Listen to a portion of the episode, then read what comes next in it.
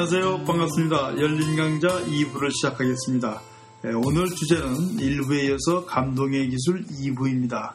예, 첫 번째 감동이 무엇인가, 감동을 예, 주기 위한 조건은 무엇인가에 대해서 강의를 했었습니다. 두 번째 강좌는 그 익힌 감동의 기술을 어떻게 적용할 것인가가 주제입니다. 자, 이 감동의 기술을 적용하는 데서는 네, 지난번에 말씀드린 것 같이 주체에 대한 이해, 대한 이해, 그리고 상황에 대한 이해를 먼저 반드시 해야 된다고 말씀을 드렸습니다. 사실 감동을 주기 위해서는 제일 첫 번째 통과해야 될 좁은 문이 일단 공감입니다. 예, 공감을 주지 않은 상태에서는 감동이 이루어질 수가 없죠. 공감이라는 것은 말 그대로 공통된 감정, 그러니까 똑같이 느낀다는 것이죠. 이 콘텐츠나 무엇인가를 전해주려고 하는 사람과 예, 그것이 표현된 것에서 똑같은 마음을 느낄 때 아, 공감했다라고 하죠. 또 다른 사람하고 똑같은 마음의 감정, 그러니까 감정의 작용을 겪을 때도 공감했다고 합니다. 그러니까 이제 공감을 어떻게 해야 될 것인가, 공감을 어떻게 줄 것인가. 자, 그러니까 사실은 이 공감이라는 것이 내 마음을 상대방 마음에 걸치는 것이거든요. 그 마음을 거칠 줄 안다. 공감을 줄 줄 안다. 그 같이 느낄 줄 안다. 같은 상황에 같은 정서적인 작용을 할 줄 안다는 얘기인데, 자, 우선은 제일 먼저 이 공감을 주기 위해서 이 시대를 어떻게 읽고 상황을 어떻게 판단할 것인가를 알아야 됩니다. 무슨 얘기냐 그러면은 자 제가 어떤 콘텐츠를 만들고 있다 이거예요. 예를 들어서 예, 옷을 만든다 그러면은 그 겨울철에 예, 겨울철에 봄옷이 아니라 예, 여름옷을 만들게 될 겁니다. 겨울철에 봄옷을 만든다는 건 사실 늦죠. 겨울철에는 이미 봄옷이 만들어져서 출하를 기다리고 있어야 되는 상황이거든요. 그러니까 6개월 후를 겨냥하는 것이죠. 또 내가 지금 책을 쓴다 그러면은 이 책 쓰는 기간은 보통 1년이 넘습니다. 뭐 경우에 따라서는 이 수년 동안 책을 쓰는 사람도 있는데 최소한 1년이라는 기간을 잡게 되고 다 쓰고 나가지고서 출판하는데 또 기간이 또 한 1년 걸리거든요. 네, 짧으면 몇 개월 걸리지만 대략적으로 1년을 본다 그러면 2년 후에 세계를 예측하지 않으면 그 책은 출간될 수 없습니다. 왜 그러냐면 어, 내가 어떤 책을 썼는데 그 책이 상황이 지나서 도저히 독자들한테는 읽혀지지 않을 때는 그 원고는 아주 고생해서 쓰고 사장되고 말거든요. 영화는 더 심각하죠. 예를 들어서 영화 같은 경우도 시나리오를 쓰거나 시나리오를 구해서 다시 그것을 가지고 일단 피칭을 하고 또 자금줄을 구하고 또 감독을 자기가 감독을 해도 그렇고 스텝을 구하고 또 다시 그것을 영화로 만드는 만들어서 편집하고 상영할 때까지 최소한 1년이라는 시간이 걸리거든요. 최소한 1년. 그러니까 1년 후를 예측하지 못한다 그러면은 1년 후에는 어떤 상황이 될지도 모르고 이 상황과 마저 떨어지지 않는다 그러면은 그것은 또다시 비싼 돈 들여가지고 그냥 주저앉게 되고 맙니다. 그러니까 사실은 정말 이 문제는 예, 굉장히 심각하고 중요한 문제입니다. 그래서 시대를 어떻게 읽고 상황을 어떻게 판단할 것인가. 바로 이 문제가 이 콘텐츠의 성공을 그 좌우합니다. 그래서 그래서 우리는 case by case로 시대를 읽죠. 20세기 후서부터는 예를 들어서 1900년대서부터 1910년대까지는 무엇이 히트를 치고 그 히트를 치게 된 배경은 무엇이고 어떤 시대적인 상황과 어떤 상관관계를 갖느냐는 얘기죠. 자, 예를 들어서요. 1930년대는 굉장히 그 질폭의 시대였었습니다. 질폭의 시대, 전쟁의 시대였었죠. 1937년, 39년에 이제 정말 그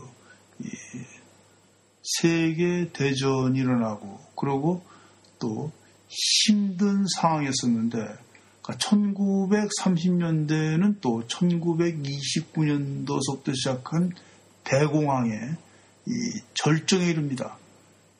이 세계적인 경제가 몰락을 하고 대공황이 시작되면서 29년에 시작된 대공황이 30년대 들어서 가지고 혹독하게 세계를 고통 속으로 몰아가거든요.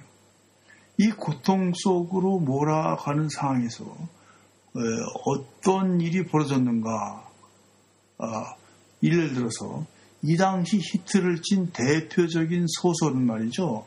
그 펄벅의 대지하고 존 스타인백의 분노의 포도입니다. 영화로서는 아, 바람과 함께 사라지다가 공전의 히트를 쳤는데 사실 이 바람과 함께 사라지다가 이 벌어들인 돈은 이 당시의 그 돈의 가치로 생각한다 그러면 아직까지 이만한 가치를 벌어들인 영화가 없습니다. 뭐 타이타닉 같은 경우도 공전의 히트를 치고 Lord of Ring도 공전의 히트를 쳤지만은 예, 실제로 그 영화 한 편이 벌어들이는 돈을 이 환율 그때 이 돈의 가치로 생각한다 그러면 아직도 그 가치를 능가하는 영화가 없었습니다. 지금도 바람과 함께 사라지다는 명화로 지금 취급받고 있죠. 명화의 클래식의 반지로 오른 영화인데 자 재미나게도 이 세 편의 콘텐츠가 공통점을 갖고 있습니다. 어떤 공통점이냐면은 인간이 극한 상황에서 고통을 당하는 장면을 처절하게 그렸다는 것이죠. 그러니까 이 분노의 포도에서 그 미국의 30년대 농민들이 파산하고 이주를 하면서 정말 그 집단 그 농장에서 고생을 하면서 먹을 것이 없어서 굶는 상태 한 여인이 늙은 남자에게 자기 젖을 물려준다라는 그런 그 상황까지 그 나오거든요. 그 다음에 펄벅의 대지는 여러분도 잘 아시는 것 같이 중국의 그 정말 중국의 가난 그 아주 뼈저린 그 가난한 농부의 삶을 묘사한 그 소설이거든요. 그리고 또 그 바람과 함께 사라지다에서도 그 영화 속에 그 유명한 여주인공 스칼렛이 돈이 없어 커튼으로 옷을 만들고 네, 밭에서 직접 경작을 하고 먹을 것을 찾아서 방황하는 장면이 나오지 않습니까? 가난에 줄인 고통을 받는 모습들이 나옵니다. 물론 배경은 남북전쟁이라는 것이 배경이었었지만은 아무튼지 간에 이렇게 사람들은 극한 고통 속에 빠지면은 그 고통 속에서 어, 헤어날 생각을 하기보다는 고통으로 더 침잠에 들어가서 이 고통을 핥는다는 것입니다. 그러니까 세계가 불황이면은 예, 행복한 소설보다는 고통 수 고통을 담은 이 비극적인 상황을 담은 콘텐츠가 히트를 친다는 것이죠. 아, 앞에서도 말씀드렸지만 그렇지만은 이 패션과 이 장식과 데코레이트는 또 정반대로 화려해지고 밝아지고 우아해진다는 것입니다. 왜 그러냐 그러면은 예, 그것들을 은폐하고 싶고 또는 가리고 싶고 예, 그것들을 한편으로 외면하고 싶다는 것이죠. 참 굉장히 묘한 그 언바란스한 그 사고 방식인데 그러니까 바로 이렇게 이제 이 상관관계를 읽는다는 것입니다. 지금 이제 2010년에 들어와서 그 세계가 불황 속에 빠지고 꼭 1930년대 상어 같은데 이때 누가 다시 처절한 고통을 담은 이 콘텐츠를 개발한다 그러면 아마도 공전의 히트를 치게 될 것입니다. 바로 이렇게 그 시대별로 해서 케이스를 읽는 것인데요. 자, 1930년대 상업관해라 1950년대 같은 경우도 상당히 재밌는 이 상황이 벌어집니다. 왜 그러냐 그러면 사실 1945년에 2차 세계대전이 끝나면서 그때 세계가 완전히 재편되기 시작하거든요. 그 전쟁이라는 것이 유럽의 사회를 완전히 변화시킵니다. 예를 들어서 가장 큰 미국에서의 큰 변화는 여자들의 변화거든요.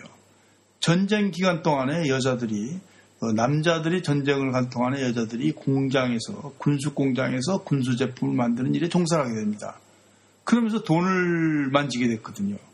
그 전까지는 그 1950년대 45년 이전까지는 사실 여자들은 집에서 그 살림하고 애들 키우는 것이라고 다 그렇게 생각하고 있었습니다. 서구도.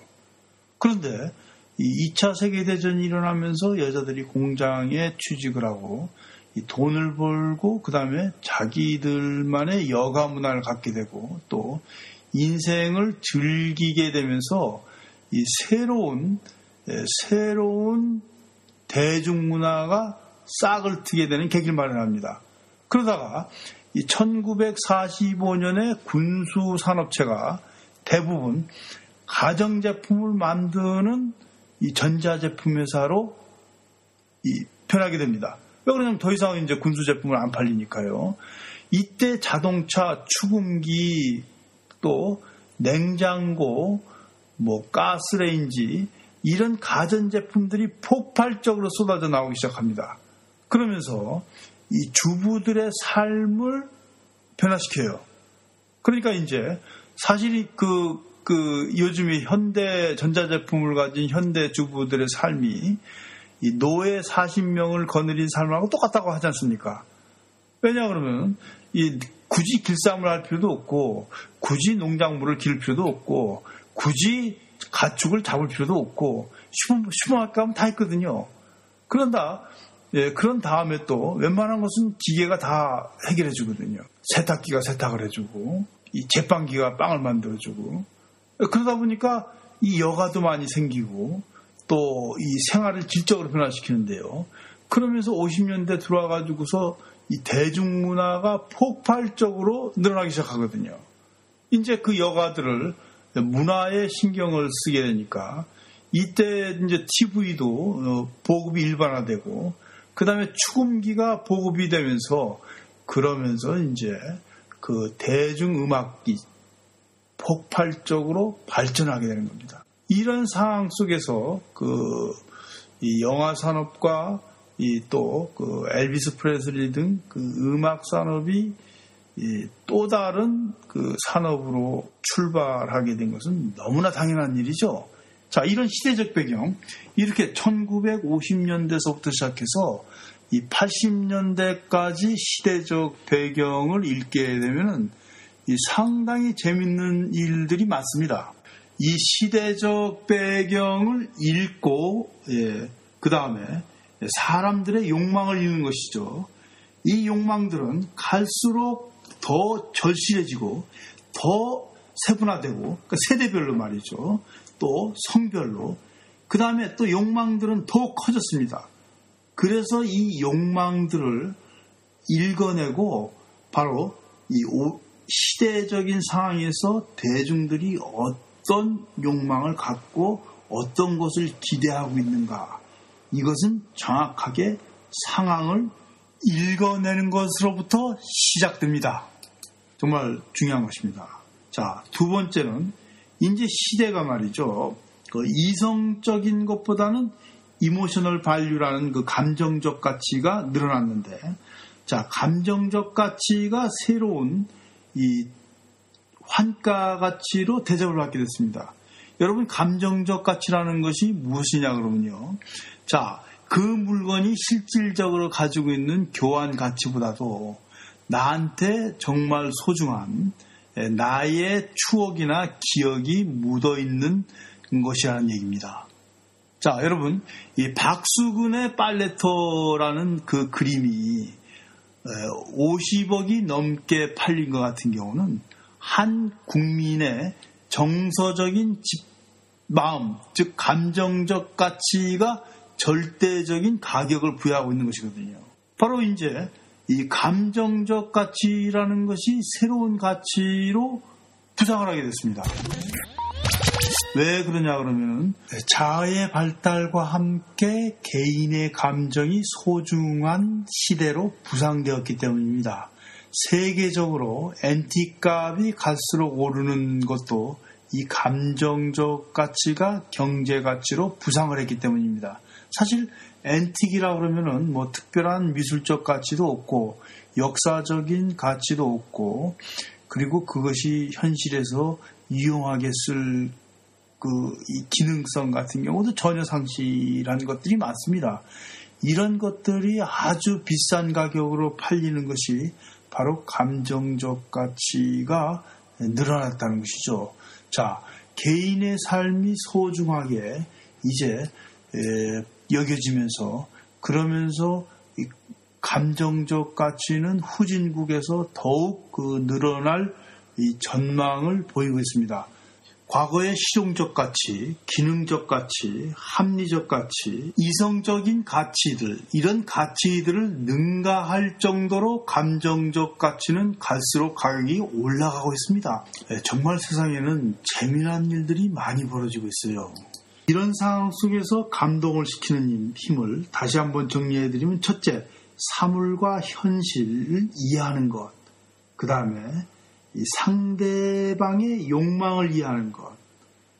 그런 다음에 그 욕망을 전달할 줄 아는, 풀어낼 줄 아는 기술 능력, 표현 능력, 이 소통을 할 줄 아는 능력이죠.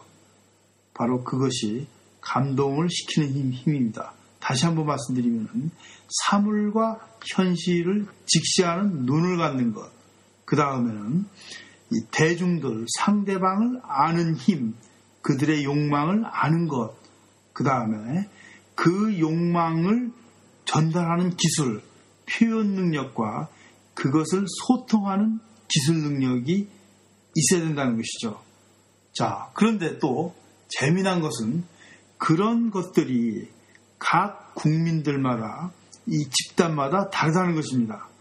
한국인들의 미식과 영국인의 미식이 다르고 일본인의 미식과 중국인의 미식이 다르죠. 자, 이제 세계는 좁아지고 갈수록 국자되고 있는 상황 속에서 이제는 한국을 대상으로 하는 것이 아니라 creative industry에 있는 사람들은 세계를 대상으로 해야 됩니다. 이 콘텐츠가 자기가 만든 콘텐츠가 세계에서 팔릴 수 있다 그러면 정말 대박이죠.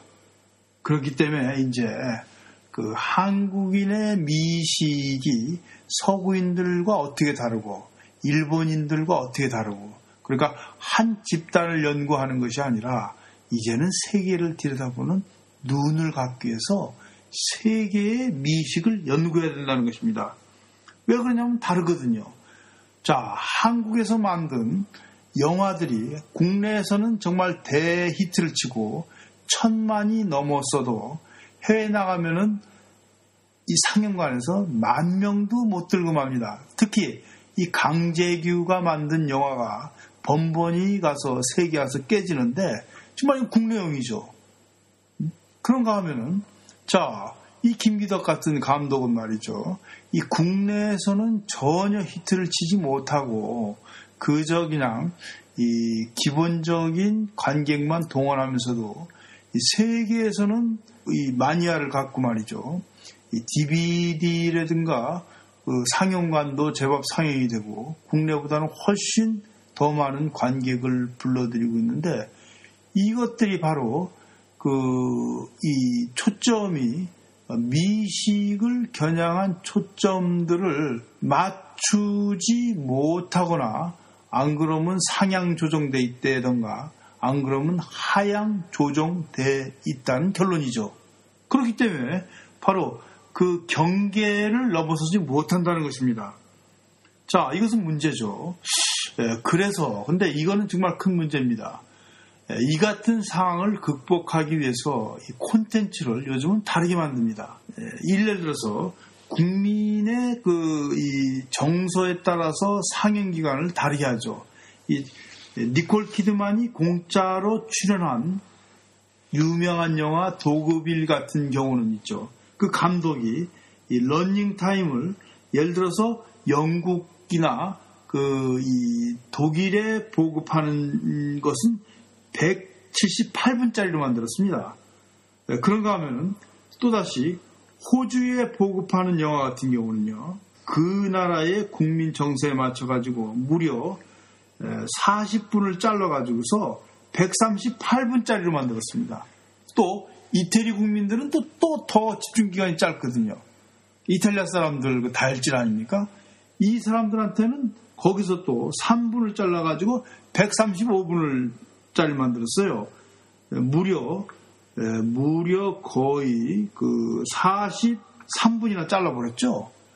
한국 같은 경우도 이제 한국의 상영용도 이태리보다 약간 적은 것을 알고 있는데. 자 이렇게 그 국민의 정세에 맞춰서 콘텐츠를 따로 만든다는 것이죠 이제는.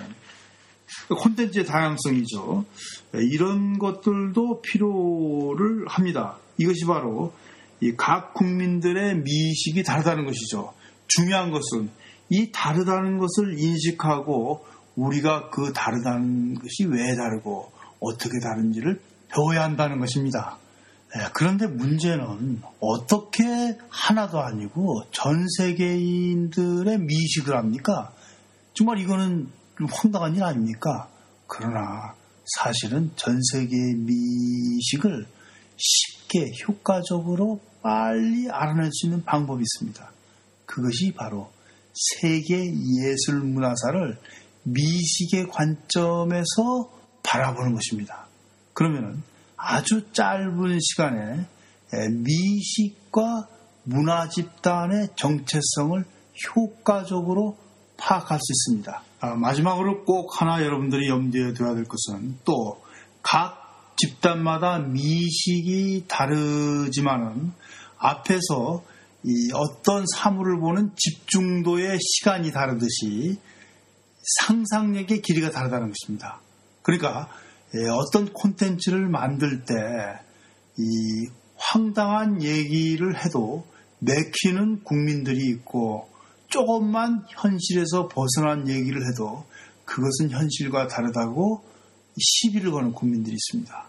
자, 그러니까 이 상상력의 길이가 다르다는 것입니다. 보통 어린이들이 현실과 환상을 구분 못하듯이 원시인 집단들은 사실 현실과 상상을 구분 못했습니다. 그들은 귀신이 실제로 존재한다고 믿었었고 나무의 모든 생명에는 모든 사물들에는 정령이 있다고 믿었었고 또 정말 어떤 환타지들 그대로 믿었었죠. 그러다가 이제 이 철학이 발달하고 사물에 대한 인식이 발달하고 과학이 발달하면서 현실과 상상이 구분을 할 줄 알게 되는 것입니다. 그러면서 상상력의 길이가 넓어지죠. 그 사이가 이 상상력의 길이가 넓어진 국민들에게는 환타지나 또는 SF나 또는 추리소설이라든가 또는 기괴한 얘기들이 많이 나오고 그것을 즐깁니다. 그러나 이 상상력의 길이가 짧은 국민들은 이 추리 소설도 즐기지 않을 뿐더러 어떤 환타지라든가 이 공상 과학 영화 같은 것들이 나오질 못합니다. 바로 이제 이런 관점에서 이 시장 대상, 콘텐츠 대상자들에 대한 명확한 인식이 필요하다는 것이죠. 자, 제가 여러분 여기 뒤에 그 한국 방송국과 영국 방송국을 비교하면서 이 상상력의 길이와 사회적인 배경 예를 들었고 그 다음에 케이스 스터디를 통해서 이 드라마를 통한 사실 사회 읽기 같은 경우도 지난번에 예, 강의를 한 적이 있었습니다. 영국 드라마와 예, 한국 드라마를 비교 분석하는 것 같은 경우 뭐 짤막하게 예, 말씀을 드렸지만은 앞에 강좌에서도 들을 수가 있습니다. 자, 오늘 공감의 기술, 감동의 기술, 이 감동의 기술을 가지고 강의를 했는데, 자, 이 감동을 주기 위해서는 반드시 또 기본적으로 갖춰야 될 키워드가 배려입니다. 상대에 대한 배려. 이 상대에 대한 배려가 바로 소통 능력을 갖게 하고 상대를 이해시키는 힘을 갖게 하고 콘텐츠를 단단하게 해줍니다. 그러니까 배려를 할 줄 모르는 사람들은 이 콘텐츠 업계에서 성공할 생각을 하지 말아야 됩니다. 왜냐하면 상대를 읽을 줄 모르고 상대의 마음을 이해할 줄 모르죠. 이런 사람들은 자기가 만든 콘텐츠가 우월하다고 자기가 만든 콘텐츠를 강요식으로 전달은 할 수 있지만은 그것을 설득력 있게 풀어나가기라는 것은 거의 불가능하죠. 그러니까 사실은 콘텐츠 산업에서 인간성이 더러우면 성공을 할 수가 없습니다. 남을 이해하는 능력. 이 남을 이해하는 능력이 타인을 이해하는 능력이고 이 타인을 이해하는 능력이 세계를 이해하는 능력이고 이 세계를 이해하는 능력이 바로 이 공감을 확산시킬 수 있는 히트를 칠 수 있는 콘텐츠를 만든다는 것입니다. 자, 오늘 여러분들과 함께 이 감동의 기술을 가지고 1부, 2부 강의를 했습니다. 이 강의는 영사 UK의 후원자님의 특별한 배려로 여러분들한테 이렇게 방송으로 전달될 수가 있는 것입니다. 자, 예, 참석해 주신 분들과 영사 UK의 후원자님께 다시 한번 감사를 드리면서 예, 이번 6회 감동의 기술의 강의는 이것으로 마치겠습니다. 다음에 또 찾아뵙겠습니다. 감사합니다. 전하연 였습니다.